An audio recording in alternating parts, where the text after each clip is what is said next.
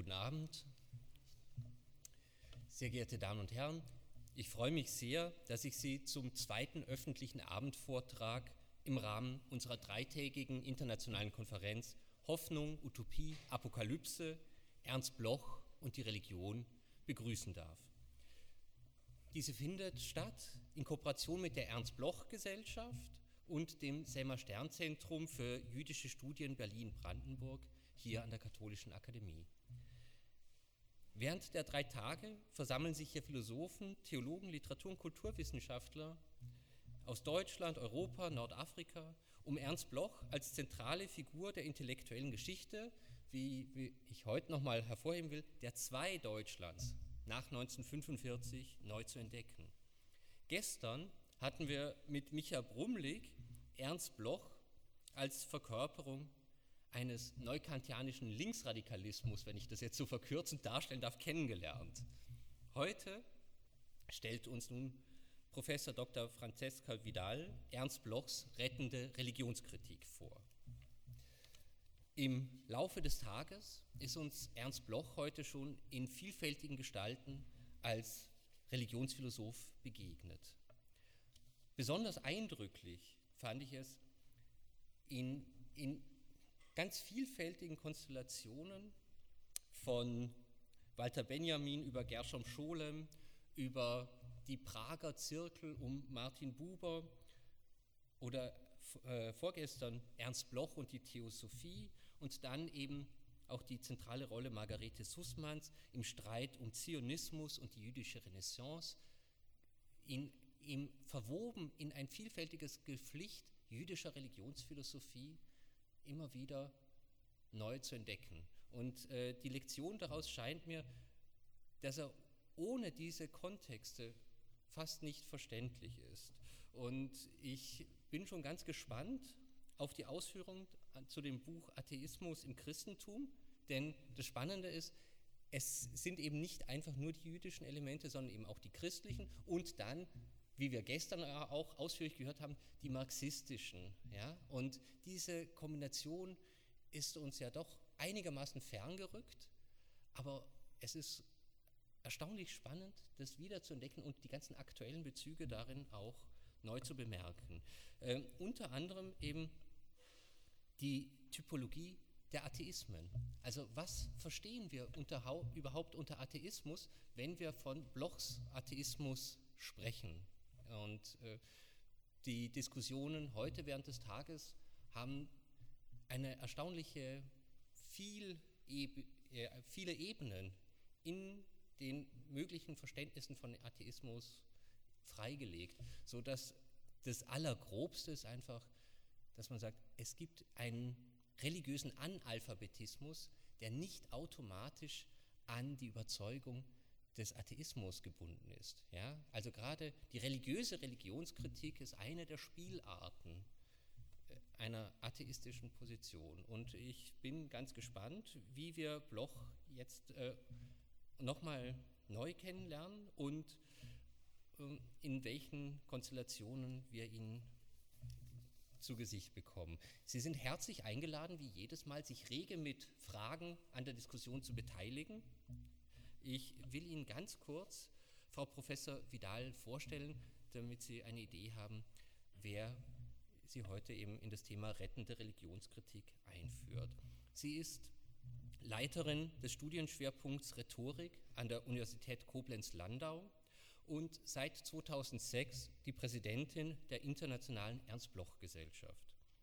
Außerdem ist sie Beisitzerin im Vorstand der Arbeitsgemeinschaft literarischer Gesellschaften und hat neben Ernst Bloch, wo sie in vielfältiger Weise seit langem tätig ist, ja, und ich werde Ihnen gleich eine kleine Auswahl an spannenden Themen, die Sie bei ihr finden, noch kurz zum Besten geben.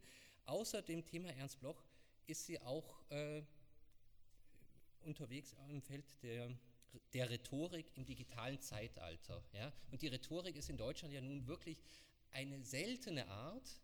Der, die einzige Professur für Rhetorik hatte ich bisher immer im Kopf, war in Tübingen, wo sie auch studiert hat. Und äh, erfreulicherweise gibt es das in Landau auch. Ja? Also fahr, begeben Sie sich mal nach Landau und eben nicht und eben die Rhetorik eben vor dem vor aktuellen im Horizont aktueller Herausforderungen. Ja? Also Hate Speech ist offenbar auch eines der Themen und sie hat vielfältig dazu publiziert, unter anderem mit, ihrer, mit ihrem Buch Rhetorik des Virtuellen.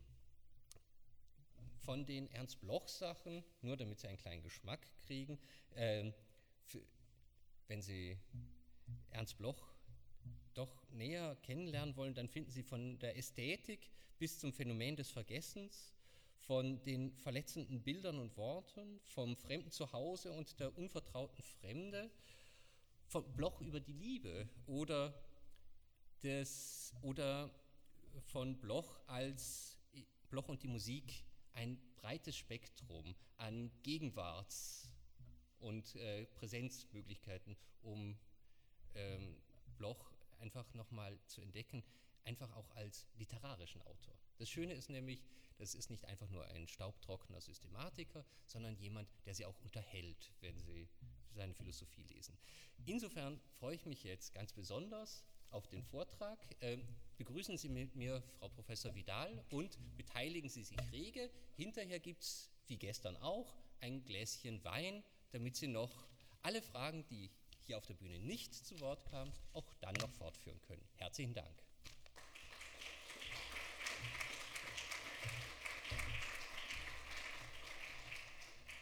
Ja, vielen Dank für die nette Einführung. 2006 erschreckt mich immer, lange man es schon macht. Ernst Blochs Rettende Religionskritik.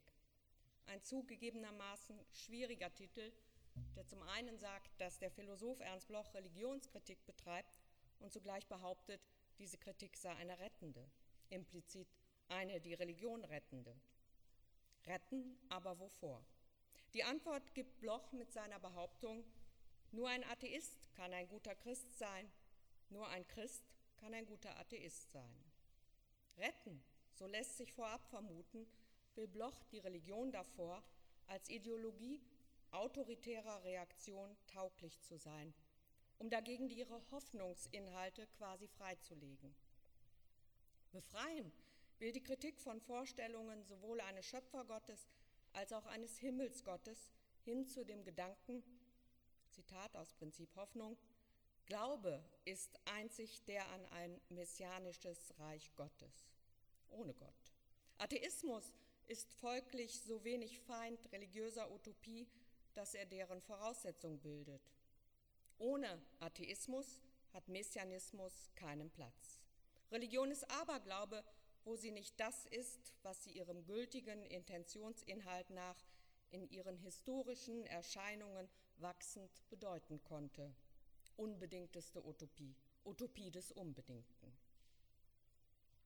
Reich ohne Gott ist zum einen das jesuanische Gottesreich, freilich zum anderen aber auch das Reich der Freiheit oder anders ausgedrückt eine dem Menschen adäquate Welt, die ihm Heimat sein kann. Heimat bedeutet eine menschliche, naturnahe und genossenschaftliche Verfasstheit der Welt, in der die Menschen anderes als das Bestehende denken und machen können. Aber wenn auch alle Sozialutopien einschließlich der Religion einen Weg weisen, so bleibt der Eintritt ins Eschaton doch unvermittelt, ein totaler Sprung aus allem bisherigen, sagt Bloch. Gerade der Umbau der Welt zur Heimat betont den subjektiven Faktor, und so bleibt Elke Krutschnitt zufolge für Bloch das Christentum historisch und sachlich die schlechthinnige Voraussetzung für den guten Atheismus.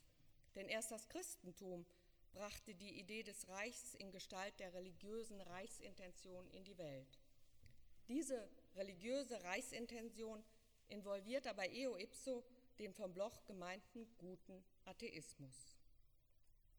Seine Analyse der Religionen ist eine der utopischen und eschatologischen Hoffnungsinhalte in den Religionen, um sie für das zukünftige Diesseits zu beerben. Mit Hilfe seiner subversiven Hermeneutik legt er wieder zu entdeckende rebellische Motive des Religiösen frei.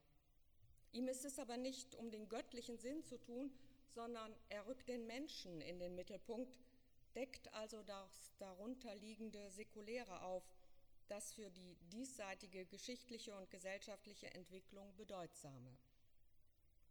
Wird er gefragt, warum gerade in der Religion, wie etwa in einem Fernsehgespräch mit Iring Fetscher 1967, so antwortet er, ich bin erst spät auf den Geschmack gekommen durch die Bauernkriege, durch die Welt des Thomas Münzer, durch Dostoevsky, Tolstoi, also durch die rebellische Rolle, die das wiederverstandene Urchristentum gespielt hat, was Philosophie sehr viel angeht, was durch Katheterphilosophie in der zweiten Hälfte des 19. Jahrhunderts völlig vergessen war, so dass das doppelseitige Berührtsein einer bewegten, nachdenklichen, des schlechten Gewissens voller Theologie und einer Philosophie in der verbindenden Urkategorie Hoffnung nicht erstaunlich ist. Aber hätte man Bauernkriege, Albigenserkriege und so weiter führen können mit einem ägyptischen oder babylonischen Religionsbuch, mit Amon-Re, Marduk, Moloch oder Zeus oder Jupiter, der Prometheus auch an Felsen genagelt hat, womit ich auf die Geduld des Kreuzes anspiele, die früher auch schon da gewesen und keineswegs so gerühmt worden ist als eine Geduldsprüfung. Nur mit dem, was in der Bibel steht, war das möglich. Gerade die Betonung des Christentums führte des Öfteren zur Frage, wie Bloch nun zu Christentum und Judentum stand, manchmal sogar dazu, ihn als jüdischen Philosophen zu bezeichnen. Gerade dies hat er selbst eindeutig verneint. Er hat die Frage mit zunehmendem Alter sogar mürrisch abgewiesen.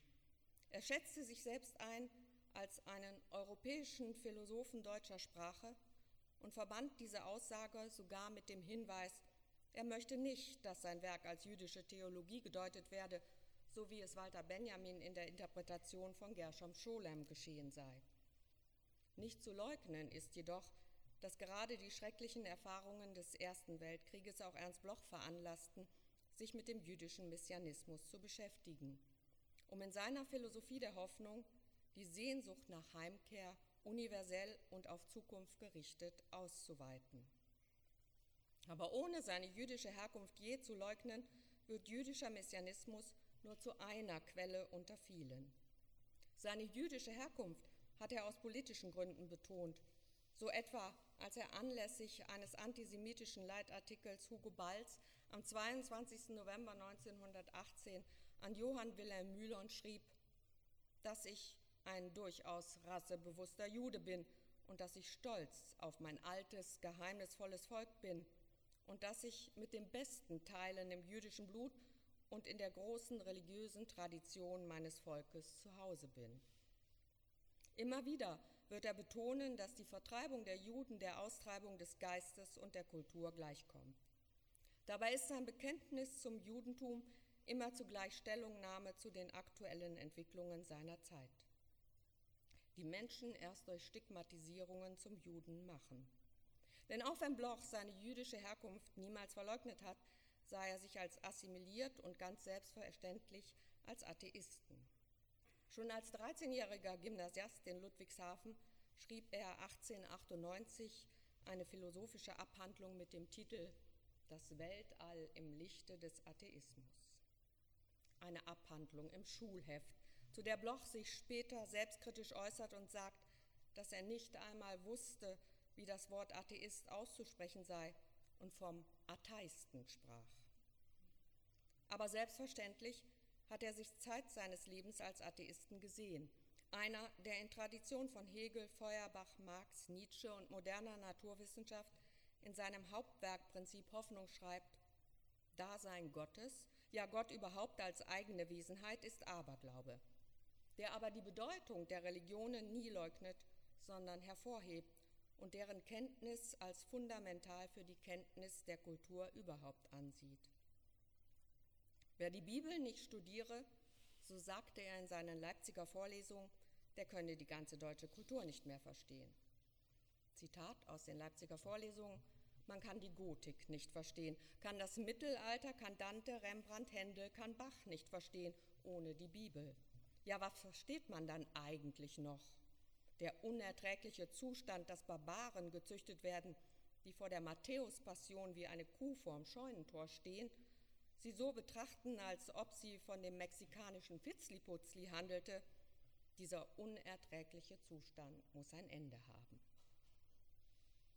Wichtig ist seine Frage, was versteht man dann eigentlich noch?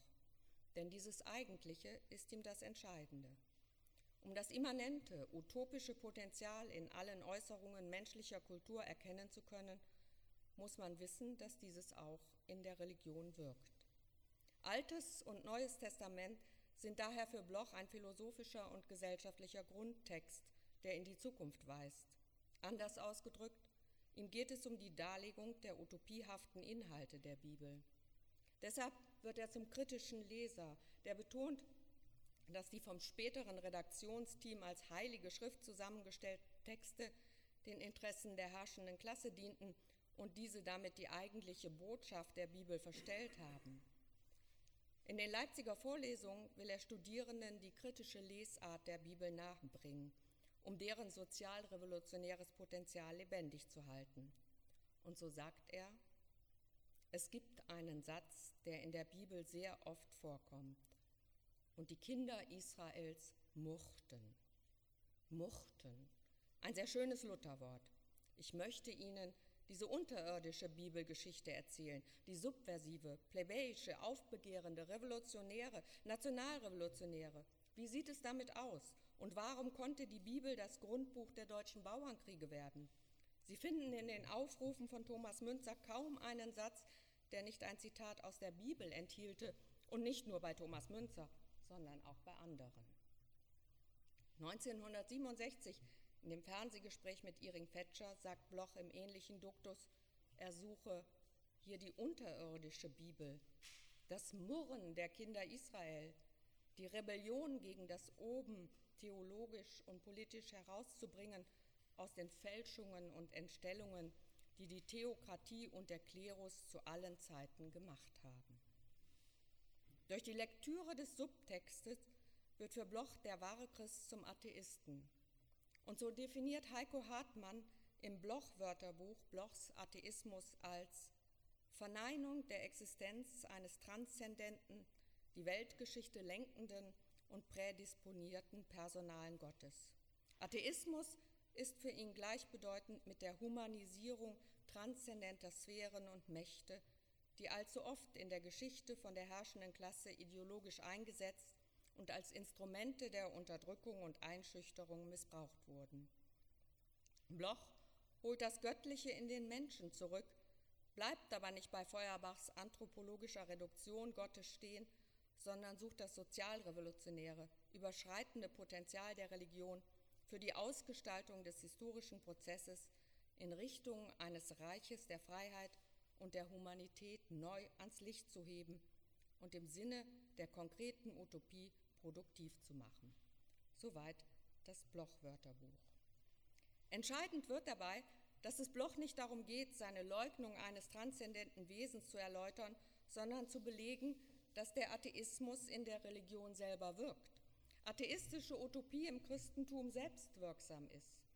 In Erbschaft dieser Zeit führt dies zur Aussage gegen die Kirchen.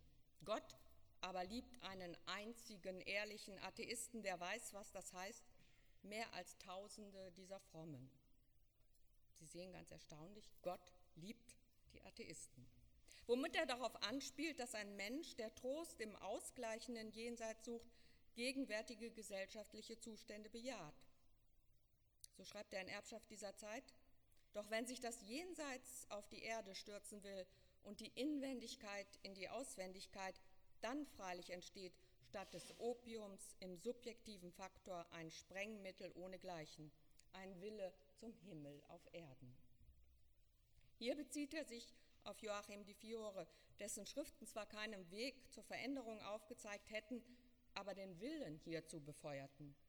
Im Chiliasmus wird Atheismus für ihn in besonderer Weise erkennbar, denn er sieht hier das Reich Christi beschrieben als ein diesseitiges, welches verwirklicht wird wenn die diesseitige Welt eine neue geworden ist. Was Atheoi bedeutet, hat er im Vorwort von Atheismus im Christentum erläutert. Es ist die Bezeichnung für diejenigen, die am Hofe Neros die herrschenden Götter ablehnten und dadurch zu Märtyrern wurden. also ein Begriff für Christen. In diesem Sinne sucht er atheistische Utopie im Christentum, was nicht heißt, dass er die Religion abschaffen will, sondern zeigen, dass es um die Einlösung ihres utopischen Gehaltes geht.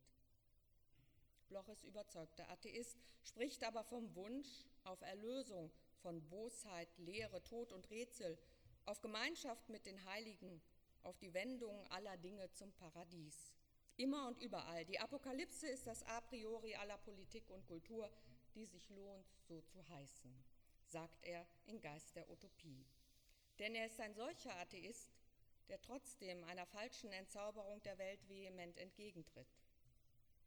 Wenn er von Religiosität spricht, dann nicht, um diese zu entlarven, sondern um ihr emanzipatorisches Potenzial zu beerben, um die utopiehaften Stoffe freizulegen, sie nachgerade fruchtbar zu machen für eine humane Zukunft.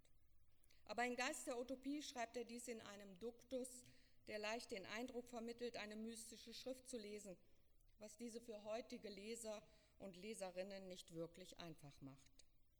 Verständlicher als in Geist der Utopie wird sein messianischer Anspruch durch seine Deutung der Hiobsgeschichte in Atheismus im Christentum, da Hiob exemplarisch für den Gotteszweifel steht. Ein Zweifel, der angesichts des Krieges höchst aktuell war. Der Darstellung der Geschichte in der Bibel sagt Bloch nach, dass sie bereinigt wurde, denn Hiob solle die Zweifler wieder in den Stall zurückbringen.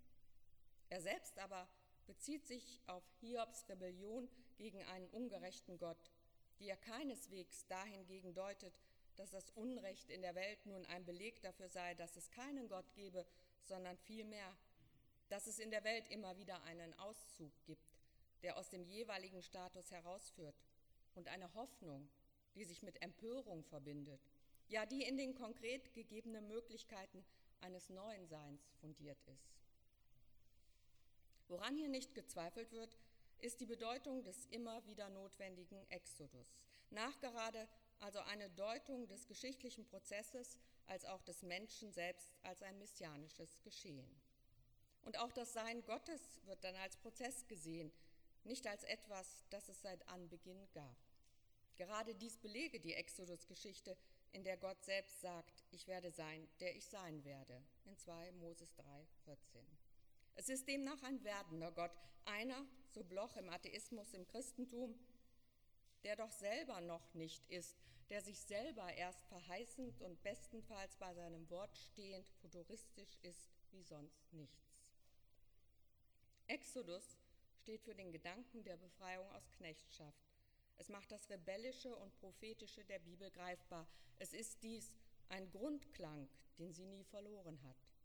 Hier rekurriert er auf den Gedanken eines im Christentum enthaltenen Liebeskommunismus, der schon im Alten Testament spürbar sei, da die urkommunistischen Erinnerungen in der Beduinenzeit entstanden, als es keinen Unterschied zwischen reich und arm gegeben hätte und so den Israeliten eingepflanzt sei.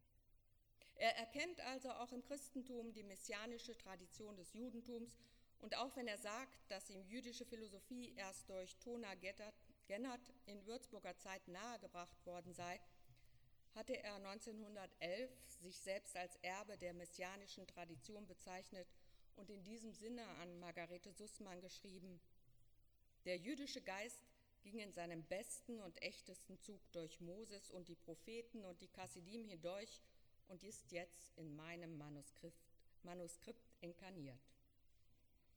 Besagtes Manuskript hat er später fallen gelassen. Damals wurde ihm jedoch böse nachgesagt, zum Beispiel von Marianne Weber, dass er sich selber als Vorläufer des neuen Messias ansehen würde und so auch auftrete. Das Thema der Religion wurde ihm auch durch seine spätere Frau, der baltischen Baronin Elsa von Stritzky, eine tiefgläubige evangelische Christin, nahegebracht, die er 1911 kennengelernt und 1913 geheiratet hatte. Ihr widmete er die beiden ersten Fassungen seines im expressionistischen Duktus verfassten Hauptwerkes Geist der Utopie, die ansetzen mit einer Kritik an Krieg, Kapitalismus und Preußentum und sich ausweiten zur grundsätzlichen Kritik am Zeitalter der Gottferne. In diesem Werk wird ihm dann das Schicksal Israels nicht mehr allein im Erlösungsplan des Alten Testaments deutlich, sondern noch stärker im Christentum. Wobei noch einmal betont sei, dass dieses nie das durch die Kirchen vertretene Christentum meint. Er folgt hier Martin Buber, dessen Einfluss er später vehement abstreiten wird. Buber hatte 1911 in seiner dritten Rede über das Judentum gesagt, was am Christentum schöpferisch ist, ist nicht Christentum, sondern Judentum. Und damit brauchen wir nicht Fühlung zu nehmen, brauchen es nur in uns zu erkennen und in Besitz zu nehmen, denn wir tragen es unverlierbar in uns. Als utopisch-messianische Hoffnung beschreibt Bloch dies im Prinzip Hoffnung. Hier stehen Moses und Jesus für den utopischen Geist. In Mose findet er den Exodus-Archetyp mit Rebellion durch den Auszug aus Ägypten, nicht mit fertigem Zielinhalt, sondern mit der Verheißung eines Utopos, eines Nichtortes, in dem Milch und Honig fließen. Im Abschnitt Moses oder das Bewusstsein der Utopie in der Religion, der Religion in der Utopie, wird daher im Besonderen die Bedeutung des Prozesshaften hervorgehoben. Eje Ascher Eje, ich werde sein, der ich sein werde, ist ein Name, der trotz seiner Mehrdeutigkeit und Interpoliertheit die Intention Moses verrät, nicht überdeckt. Mehrdeutig ist die Selbstbezeichnung Jahwes, weil das dem Eje zugrunde liegende Verb Haya sowohl sein wie werden bedeuten kann. Interpoliert ist sie, weil er späte Theologie ein solches Rätselwort anstelle des Wortes Jahwe setzen konnte, das auszusprechen verboten worden war. Trotzdem ist die Zufügung hier autochon, nämlich Auslegung einer realen Intention, der gleichen, die den Lokalgott des Sinains ins Futurum Kanaan als in seine ferne Heimat sich bewegen ließ. Wenn Zukunft zur Seinsbeschaffenheit Gottes gehört, dann wird deutlich, dass schon die Exodus-Geschichte dafür steht, dass es um ein Gottesreich unter Menschen geht, um einen Befreiungsimpuls oder anders ausgedrückt, um ein Transzendieren ohne Transzendenz. Deshalb zitiert Bloch Jesaja 46 als Hinweis, dass es diesen Gott darum geht, Entschuldigung, die diesseitige Erde bewohnbar zu machen. Geboren wird in der Exodus-Geschichte die Messias-Idee, wobei Verwirklichung noch aussteht. Dies ist Essenz des Alten Testaments und damit das jüdische Movens geschichtlicher Weiterentwicklung. Für Bloch ist nun Jesus nicht der reale Messias, sondern derjenige, durch den die Latenz dieser messianischen Hoffnung noch stärkere Prägnanz erhält, dadurch Jesus die Idee der Gerechtigkeit und der Freiheit vorangetrieben wurde. Bloch zweifelt nicht an der historischen Gestalt, sondern meint, zugleich ist der Stall wahr. Eine so geringe Herkunft des Stifters wird nicht erfunden. Sage, macht keine Elendsmalerei und sicher keine, die sich durch das ganze Leben fortsetzt. Der Stall, der Zimmermannssohn, der Schwärmer unter kleinen Leuten, der Galgen am Ende, das ist aus geschichtlichem Stoff, nicht aus dem Goldenen, den die Sage liebt. Ob dies berechtigt ist, sei dahingestellt. Entscheidend ist wohl, dass Bloch die historische Figur als revolutionären Typen deutet, dem es um Befreiung gegangen sei, weshalb sein kommendes Reich kein jenseitiges gewesen sein könne, sondern eines unter den Menschen. Heiko Hartmann hat darauf aufmerksam gemacht, dass Bloch Aktionen wie die Tempelreinigung oder Aussprüche wie Ich bin nicht gekommen, Frieden zu bringen, sondern das Schwert als Belege interpretiert, dass der historische Jesus seine Mission als irdische Befreiung verstanden habe. Gerade die Lehre von der Trinität deute Bloch als Beleg für die Bedeutung der Menschwerdung. Er sagt, die Trinitätslehre schließlich holt den transzendenten Gott für Bloch endgültig auf die Erde und in den Menschen zurück, indem sie Gott im Menschen Jesus aufgehen lässt. Es ist also der Sohn an die Stelle des Vaters getreten und wer zu Jesus blickt, sieht den Gott, der ein Mensch ist. Ein Mensch tritt an die Stelle der Transzendenz. Jesus wird so zu einem Wegbereiter der Menschwerdung des Menschen, dessen ultimatives Wesen in der Zukunft erst noch freizusetzen ist. Zitat Ende. Dass die Kirche ihn nicht so interpretiert, wertet Bloch als Versuch einer bewussten Ausblendung. Paulus habe dessen Tod nachträglich zum Opfertod stilisiert. Für den Philosophen entthront der Sohn den Vater, steht die Bezeichnung Menschensohn über der des Gottessohnes. Wo ein Kind so überholt, hat es der Vater schwer, neben ihm zu bestehen. Der Leibliche wird als nebensächlich behandelt. Bald wurde Josef geleugnet. Licht befruchtet von oben. Aber auch der himmlische Vater erscheint neben diesem Sohn seltsam. Er steht nicht mehr als, als das einsam Thronende. Indem Jesus als Jahwes Mittler geglaubt wird, wird er näher als dieser, ja drängt ihn ab. So in Atheismus im Christentum. Blochs Deutung der Figur Jesus ist geprägt für seine Vorliebe für utopische Typen, bezogen auf das Christentum für Ketzer. Denn dass Religion Ketzer schafft, ist ihm das Beste an der Religion. Auch dies im Atheismus im Christentum.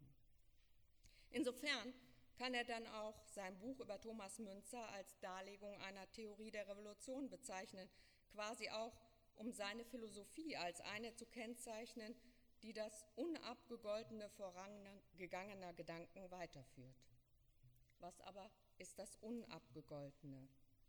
Bloch geht es in seiner Enzyklopädie menschlicher Hoffnungen immer um die Frage, welcher Überschuss im Objekt enthalten ist und wie es gelingt, dass dieser dem Subjekt nicht äußerlich bleibt. Dies ist immer auch eine Frage an das Subjekt der Gegenwart, denn die Wirkung ist abhängig von der Einstellung des Subjekts zur Zukunft. Wie wird demnach Vergangenes zu einem kulturellen Gedächtnis, das in solch enger Verbindung zur individuellen Lebenserfahrung steht, dass das Subjekt das Unabgegoltene, die noch virulenten, subversiven Inhalte des Vergangenen als Verpflichtung anerkennt. Am Vergangenen interessiert so grundsätzlich die Erwartung des Zukünftigen. Denn selbst wenn das Vergangene nicht mehr zu ändern ist, ist es noch lange nicht erledigt. Vergang Ihm bleibt etwas Forderndes inhärent, etwas, das den Menschen auffordert, sich überlegt zu erinnern und genauso überlegt vorwegzunehmen. Das Nicht mehr und das Noch nicht stehen damit immer in einem Zusammenhang, der erst einen objektiven Zugang zum Weltprozess eröffnet. Das aber ist immer zugleich eine Verpflichtung, quasi eine Mahnung an die Verantwortung des Menschen.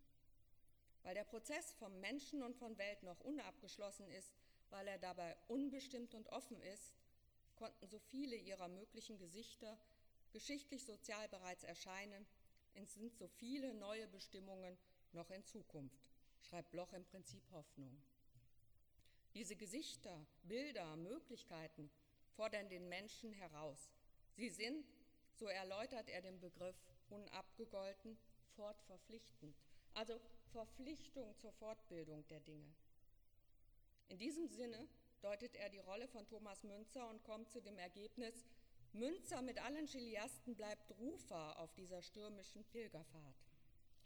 Dahinter wird, dies hat Micha Brumlik gezeigt, der Gedanke deutlich, dass der Mensch vom Streben nach einem Leben in Freiheit und Leidlosigkeit geprägt ist und sich dieser Wunsch in der Semantik der jüdisch-christlichen Tradition artikuliert womit Münzer dann laut Brumlik zum Symbol wird für das, was Revolutionen zwar verheißen, aber aus systematischen Gründen niemals erfüllen können. Für Bloch gehört Münzer zu denen, die ihn motiviert haben, sich den Unabgegoltenen der Religion zu widmen, denn, so Beat Dici, hier umreißt das Apokalyptische weniger das Vergehen dieser Welt als vielmehr den Raum, in dem Bloch eine Konvergenz von Religion und Revolution für möglich hält. Wobei das Besondere dieses Buches sei, dass hier dem religiösen Revolutionswillen nachgegangen wird. Weiter Dici, was Bloch in Münzer entdeckt, ist also weit mehr als ein rebellischer Geist. Er sieht in ihm auch einen Theologen, der die Theologie revolutioniert. Apokalypse, das heißt nicht Weltuntergang, sondern ist bei Bloch immer auch Verarbeitung einer Krise. Sie zeigt, was an imperialer Gewalt zu Ende geht und eröffnet den Blick auf das neue Jerusalem. Dici interpretiert Blochs Vorstellung der Apokalypse in Einklang mit ursprünglich religiöser Apokalyptik als Durchgangsstadium, jedoch als eines, das wie im Chiliasmus zu dieser Welt gehört und sie nicht verlässt. Münzer wird dadurch zum Sucher des Unbedingten. Darin liegt seine Bedeutung für eine Philosophie der Hoffnung. Darin steckt auch der Gedanke, dass Zukunftshoffnungen einer, gesellschaftlich, einer geschichtlich-gesellschaftlichen Analyse bedürfen, um als reale Möglichkeiten kenntlich zu werden. Es bedeutet aber auch, dass Hoffnungsphilosophie geprägt ist durch eine bewusste Reflexion von Enttäuschungen und Brüchen, damit die dort aufscheinende Relevanz der Erinnerung an das darin Unabgegoltene betont werden kann. Denn sie erst ist Voraussetzung für entwerfende Fantasie. Deshalb wird die Geschichte als Dokument zerschlagener Hoffnungen gelesen, in der zwar manchmal Befreiung aufscheint, viel häufiger aber Hoffnungen enttäuscht werden. Diese Enttäuschungen ließ Bloch jedoch nicht gegen die Hoffnung, sondern er erklärt sie zu Geschehnissen, die Zeichen setzen, weil in ihnen das Unabgegoltene sichtbar bleibt. Ob etwas der Vergessenheit anheimgegeben wird oder zum Grund für Erinnerung wird, ist begründet im Verhältnis zur Zukunft. Erinnerung bedarf der Erwartung des Zukünftigen. Deshalb verweist sie auf das Unabgegoltene, dessen Erfüllung noch aussteht. Und dies gehört für ihn zu den Erfahrungen, die in der Bibel in besonderer Weise reflektiert werden. Freilich ist nicht zu leugnen, dass Blochs Religionsverständnis ein solches ist, welches einen Herrn über die Welt nicht braucht. Jedoch sucht er den Geist der Utopie im Rekurs auf die Figur der Eschatologie und nutzt derart das Bild von der Selbsterlösung der Menschheit am Ende der Zeit, weshalb seine Hinwendung von den inneren Fragen des Menschen zum Außen mit hin zur Gesellschaft sich nicht allein mit sozialistischen Gedanken von Zukunft, sondern im Besonderen im Geist der Utopie mit Tod und Apokalypse beschäftigen. Glaube und Rationalität sind für ihn kein Gegensatz, womit er zu den Philosophen gehört, die, die, die religiöse Erfahrung als etwas anerkennen, über das nicht einfach hinweggegangen werden kann. Denn sonst verweigere man den Blick auf die Hoffnungsbilder der Menschen, wie sie deutlich werden in jüdischer Apokalyptik, der Tradition der aristotelischen Linken, dem joachmitischen Chiliasmus, den sozialrevolutionären Ideen von Thomas Münzer und vielem mehr. Deshalb greift er, so Tegtmeier, auf die Figur der Eschatologie im jüdischen und christlichen Denken einschließlich der Geschichte der zugehörigen Heresien zurück. Die Idee der Eschatologie deutet er ebenso subversiv als Idee der Selbsterlösung der Menschheit, die seiner Meinung nach ihren klarsten Ausdruck gerade im heretischen Denken findet. Doch diese Anthropologie wird erst durch die Einbettung in einen spekulativen Materialismus und damit in eine allgemeine Ontologie und Kosmologie verständlich, die den Menschen als schönste Blüte des Naturprozesses versteht. Mit dieser Erweiterung der Anthropologie zur Metaphysik beansprucht Bloch das Erbe des aristotelischen, thomistischen und schellingschen Denkens für sich. Henning Tickmeier kritisiert Blochs Bemühen, alle Phänomene des religiösen Bewusstseins und Lebens ohne Gotteshypothese, also vollständig atheistisch, erklären zu können. Bloch aber wird darauf immer wieder bestehen. Und so findet sich sowohl im Atheismus im Christentum als auch im Prinzip Hoffnung der Satz, wo Hoffnung ist, ist Religion. Und in einer Rede beim Studententag katholischer neustudentischer Gemeinschaften fügt er hinzu, dass dieser Satz nicht ohne weiteres umkehrbar ist. Wo Religion ist, ist nicht immer auch Hoffnung, aber wo Hoffnung ist, ist immer auch Religion. Die Geschichte der Religionen verzeichnet ungeheure Protuberanzen von Hoffnungen, Hoffnungsdimensionen, wie sie nirgends sonst vorkommen in dieser Ausgeführtheit. Glut, Fantasterei echter Fantasie und riesige Antizipationen, geladen von Hoffnungsbildern, hineingehend in das Unsichtbare als das noch Unsichtbare, in das noch Ungewordene, in das riesige vor uns, das, wie es auch bei Feuerbach in der Wunschtheorie der Religionen steht, von uns hinübergeworfen wurde, uns entgegenkommt, der Gestalt, dass die Eigenschaften Gottes Vorbild für uns Menschen sind, dass das Droben ein uns Erwartendes ist. Bloch geht es also um den Nachweis, dass auch die Religion bezeugt, dass der Mensch sich mit der Welt im Prozess befindet und sich in der Religion wie auch in allen anderen Träumen von einem besseren Leben die Hoffnung auf Neues manifestiert.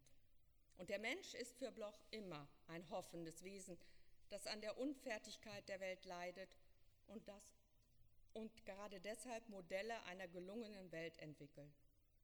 Deshalb sagt er, dass morgen im Heute lebt. Es wird immer nach ihm gefragt. Die Gesichter, die sich in die utopische Richtung wandten, waren zwar zu jeder Zeit verschieden, genauso wie das, was sie darin im Einzelnen von Fall zu Fall zu sehen meinten. Dagegen die Richtung ist hier überall verwandt, ja in ihrem noch so verdeckten Ziel die gleiche. Sie erscheint als das einzig Unveränderliche in der Geschichte. Glück, Freiheit, Nichtentfremdung, goldenes Zeitalter, Land, wo Milch und Honig fließt, das ewig weibliche, Trompetensignal im Fidelio und das Christfrömmige des Auferstehungstages danach. Es sind so viele und verschiedenartigen Zeugen und Bilder, doch alle um das her aufgestellt, was für sich selber spricht, indem es noch schweigt. Den Begriff des Neuen, er spricht vom Novum, entnimmt Bloch der christlichen Eschatologie, also der Verheißung von neuer Erde und neuem Himmel. Er wendet sich gegen ein Ursprungsdenken, da das Novum wegen der Beziehung zum totalen Zielinhalt auf eine Treue zum Anfang, der seine Genesis erst noch hat, sich richtet. Es ist daher eine Kategorie, die Bloch in Zusammenhang bringt mit der der Front und der des Ultimums. Die Front ist der zeitliche Abschnitt im Leben der Menschen, in der das Neue heraufkommt, quasi das Jetzt im gelebten Augenblick.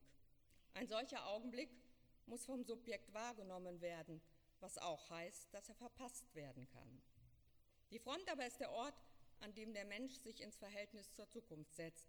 Hier kann Denken zum Überschreiten werden. Das wird es, wenn Denken nachgerade die Träume des Menschen nach vorwärts sich nicht ins Luftleere richten, sondern sie die Geschichte und die in ihr angelegten Möglichkeiten, sprich die Tendenz, wahrnehmen. Der Augenblick muss nicht nur erkannt werden, es muss auch reale Möglichkeiten für das Neue geben. Und das Novum richtet sich auf das Ultimum, auf die Identität von Existenz und Essenz, die in erfüllten Augenblicken aufscheint. Auch hier zeigt sich der Bezug des Blochschen Denkens zur apokalyptischen Tradition, mit dem großen Unterschied, dass es ihm nicht um das Wiedererfinden eines verlorenen Anfangs geht, sondern immer um das wirklich und wahrhaft Neue. Novum ist immer ein versuchtes Ultimum. Im Prinzip Hoffnung steht schon auf den ersten Seiten.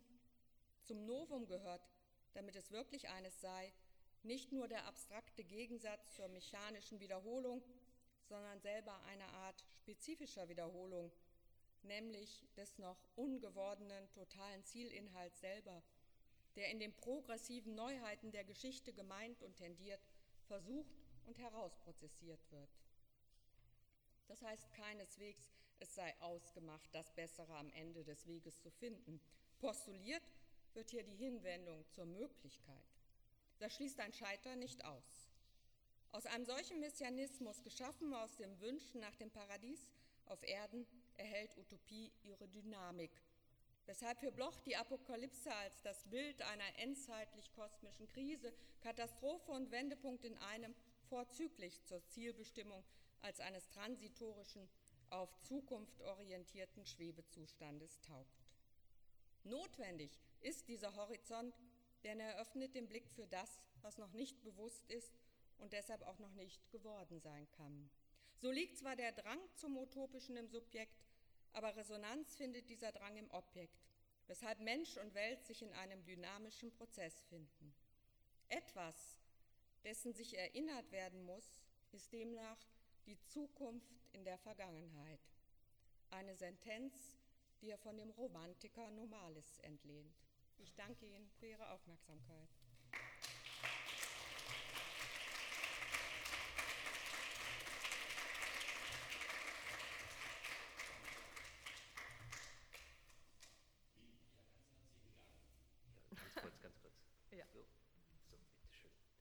Ganz herzlichen Dank für diesen wunderbar, für diese Gesamtschau. Ja, äh, Sie haben ja wirklich viele ganz spannende Themen angetippt und ich freue mich drauf, welche Fäden Sie alle aufnehmen werden. Ich gönne es mir, dass ich selber äh, zuerst eine kleine Rückmeldung gebe. Ich fand es besonders spannend, wie Sie nochmal Ernst Blochs ähm, Hochschätzung der Bibel als kulturellem Kern europäischer Identität nochmal so uns anschaulich gemacht haben. Ja? Also diese ganzen biblischen Figuren, die immer auftreten, von Moses zu den Propheten, zu Hiob und so weiter, ja, Jesus, Paulus und dieses identifikatorische Moment, das da immer auch mit drinsteckt, ja, das finde ich ist etwas, was man sich eigentlich sogar für die Gläubigen wünschen würde, ja, so eine Vertrautheit mit dem biblischen Text und die Einarbeitung des biblischen Texts in die Alltagskultur. Das finde ich ist etwas bei Bloch, was unbedingt bewahrenswert wäre und wo man immer was lernt. Ja? Aber ich frage mich dann, mit was für einem Typus von Atheismus haben wir es eben da zu tun? Das habe ich ja auch in der Anmoderation so angedeutet. Ja? Wenn man eben einerseits diese Hochschätzung hat und andererseits das dann so individualisiert. Ja? Und da würde ich gerne von Ihnen nochmal hören, wie Sie eben gerade zu dieser, zu dieser äh, Rolle des Anarchischen in, seiner, in seinem Religionsverständnis, wie Sie das sehen. Ja, also Sie haben das zitiert, das Beste an der Religion ist, das Ketzer, ist die Ketzerschaft. Ja, und Ketzer schafft. Dass sie selber Ketzer schafft. Ja. Also die Schwierigkeit, die mir dabei zu entstehen scheint, ist die Frage, wie man diese Vertrautheit mit der Religion denn weitergibt. Ja? Also wie schafft man ein kulturelles Gedächtnis auf der Grundlage äh, eines solchen Subjektivismus? Ja? Und gerade, äh, weil äh, so Habermas Religionsbuch über Glauben und Wissen, da ist überraschenderweise eine unglaubliche Hochschätzung für das Ritual drin. Ja? Also die Religion ist quasi das, wo kollektives Handeln organisiert wird. Und spielt das für Bloch irgendeine Rolle oder fällt das da einfach runter? Ich fange mal von vorne an und hm? zwar mit etwas äh, Biografischen. Ich habe mal ähm, für Philosophiestudenten im Bereich praktische Philosophie ein Feuerbach-Seminar gegeben. Und dann habe ich gedacht, oh Gott, jetzt werde ich hier zur Religionslehrerin, denn kein Mensch in diesem Seminar wusste, wovon Feuerbach überhaupt redet. Ne? Also wie soll ich erklären, äh, warum er die Trinitätslehre kritisiert, wenn ich niemanden da sitzen habe, der weiß, was Trinität ist? Insofern finde ich, ähm, hat Bloch sehr deutlich auf den Punkt gebracht, dass es äh, nicht darum geht, religiös zu sein, sondern sich bewusst zu sein, wie sehr Geschichte, Rechtsgeschichte, Kultur, Literatur, Philosophie davon geprägt ist und dass ich die überhaupt nicht verstehen kann, wenn ich nicht dieses Wissen habe. Das heißt, es geht Ihnen in diesem Moment, wenn er ähm, die Bibel hervornimmt, noch gar nicht so sofort darum, äh, dass man religiös sein muss, sondern dass man erstmal Kenntnis haben muss. Ne? Also deswegen bin ich immer dafür, äh, im Praktischen, dass der Ethikunterricht durch einen religionswissenschaftlichen Unterricht ersetzt werden sollte, äh, damit man eigentlich weiß, bevor man redet. Und äh, genau das macht Bloch deutlich und macht dann auch deutlich, erst dann kann ich ja, wenn ich das alles mir angeeignet habe, erst dann kann ich doch erkennen, was da drin ist, was ähm, an einer Stelle, wie er sagt, Hiob wird genutzt, um die, die Kinder in den Stall zurückzuholen. Das muss ich dann ja erkennen, wie wird es genutzt, aber wie ist es eigentlich gemeint. Und das ist für mich das Besondere an seinem Verständnis zur Religion. Ist jetzt sehr kurz gefasst. Also er holt das heraus, dieses Wissen, das brauche ich dazu und dann komme ich dahin. Mhm. Aber damit habe ich natürlich immer noch nicht die Frage äh, der verschiedenen hm. Atheisten, äh, Atheismen äh, beantwortet, die wir auch die ganzen Tage noch nicht beantwortet haben, sondern äh, das finde ich ist eher so, das macht er an verschiedenen, an verschiedenen Stellen. Aber ich finde, das ist immer so schön in dem Satz, Gott liebt, also wenn man jetzt sagt, der Atheist wäre der Ungläubige, mhm. ist es erstaunlich, dass er Wert darauf legt, dass Gott ihn liebt, den Ungläubigen. Und da, da finde ich, kann man das herausholen, mhm. was für ihn Atheismus ist. Ja, äh, ich möchte nochmal nachhaken. Also gerade wenn Sie sagen, die Religionswissenschaft könnte das äh, so aufbereiten. Ja? Mir scheint, da äh, geht etwas dabei verloren. Und äh, was dabei verloren geht, ist eben diese ganze existenzielle Betroffenheit. Ja? Also dass man sich mit Moses oder den Propheten identifiziert und die als handlungsanleitende Modelle für das eigene Leben entdeckt, das, das geht ja in der religionswissenschaftlichen Wissensvermittlung, das geht da verloren. Nicht? Äh, und bei Bloch ist eben gerade dieses existenzielle, emotionale Moment drin. Ja? Also die Bibel ist eben nicht einfach ein Wissensbestand und den lerne ich jetzt halt, sondern die Bibel ist ja ein Text, der eben zur Identifikation auffordert, der, ja, der also hier Rollenmodelle hinstellt, die ich in meiner eigenen Lebensführung, die mich irgendwie betreffen. Ja? Und ja. wie kriegt man dieses Betreffen zu fassen? Und ich finde, das ist eben das Problem mit dem Ritual. Ja, ja ich habe es nicht so mit äh, Ritualen, ich bin hm? ja auch Atheistin. Ja, ja, ähm, ich finde, ähm, ich mache es mit der Rhetorik. Ja. Die Bibel ist ein ausgezeichnetes Buch, das Ihnen zeigt, dass wenn Sie Texte schreiben, Sie den Logos, die Argumentation haben, mhm. Sie das Pathos brauchen, dass Sie immer irgendwelche Gefühle ansprechen, damit Sie auch denken, das hat etwas mit Ihnen zu tun, weil Sie sonst in der Masse der Geschichten, die es gibt in der Welt, sich nicht angesprochen fühlen. Und sie ist gleichzeitig etwas, das das ethische ähm, Moment hat, das Ihnen deutlich macht, das ist auch irgendwie glaubwürdig. Nicht glaubwürdig jetzt im Sinne, ähm, die Geschichten zu glauben, das sagt er ja, ist Aberglaube, sondern diese Figuren, diese Geschichte, dieser Jesus, der sagt mir etwas über die utopiehaften Stoffe. Aber dass ich das, bin jetzt ketzerisch, ne, dass ich das nur kann und nur erlebe, wenn ich die religiösen Rituale mitmache, also ähm, als ich Sartre und Simone de Beauvoir gelesen habe, das war meine erste so Gefühl, dass das auch funktioniert. Also es muss, glaube ich, nicht das Religiöse sein, sondern es muss etwas in mir ansprechen, das deutlich macht, es hat was mit mir zu tun und es kommt woanders hin. Das schafft die Bibel, aber das schaffen sie natürlich auch mit anderen Texten. Und das macht Bloch deutlich, die Bibel schafft es in besonderem Maße, aber er sagt ja immer, es ist nicht das Einzige, auf das ich mhm. zähle. Mhm. Also er hat ja auch ganz, ganz andere Geschichten drin, er hat massenhaft Märchen drin, er macht äh, eigentlich den, den Gedanken an das Unabgegoltene macht er deutlich an der Geschichte, vergiss das Beste nicht. Und genau da müssen Sie auch überlegen, was ist denn das Beste? Also Sie kennen sicher dieses äh, Märchen, wo man ähm, in die Höhle geht, alles ist voller Gold und Schmuck und die Frage ist, dass ich jetzt genau das Richtige rausnehme. Was ist denn das Richtige? Was ist denn das Beste? Ne? Aber das erlebe ich eben nicht nur im religiösen, sondern auch in anderen Bereichen. Und das spricht er auch an.